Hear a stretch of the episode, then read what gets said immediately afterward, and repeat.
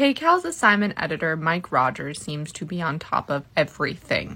And this past week, he and I assume his team did some incredible investigative journalism. Investigative journalism no one else bothered to do when a post went viral with 9 million views. And the no one includes former LA County Sheriff Alex Villanueva, because of course it does. Now, and joins us live from the desk with his update. Mike? Yeah, Susie, so we get videos that, like this that come across the desk all the time, and our first uh, move is really to call law enforcement to verify its authenticity. Well, this one uh, purportedly showed a robbery at a Louis Vuitton here in LA. We started calling the police departments where Louis Vuittons are, and nobody knew what we were talking about. So we really started to dig in, and we're going to show you the video here in a second, but I want to tell you, we can only show you a couple seconds of it because we've not been able to get in contact with the person who actually shot it. But as you look at the video here, you'll see it's pretty a wild scene. You see people running through the store with bags, even tripping on the way out there, and we really started to to break down this video and figure out exactly where it came from. It even caught the attention of former sheriff Alex Villanueva. He actually quote tweeted the video. Quote tweeting is when you retweet the video but also include your comment saying, no folks, this is not yesterday's Gucci. This is today's Louis Vuitton in LA. Any comments, progressive leaders? Gascon. And then he went on to tag Mayor Karen Bass, Supervisor Janice Hahn, Holly Mitchell, Kathryn Barger. So we really tried to drill down on this and figure out where the video came from. And I want to show you how we did it. Uh, take a look at from a video from inside of the store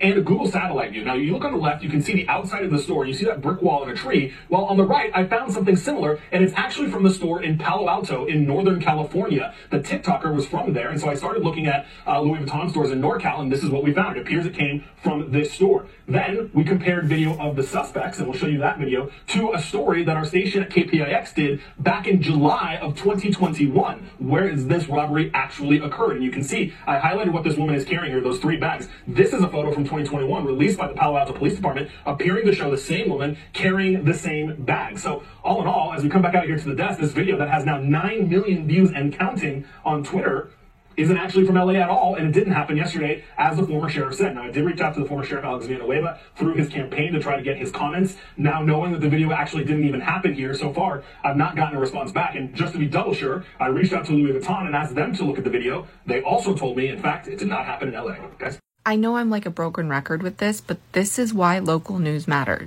and why you should watch your local news and follow your local news on social media. Because they do things like debunk a story that the former sheriff hoped was real so that he could make fun of the progressive handling of the city.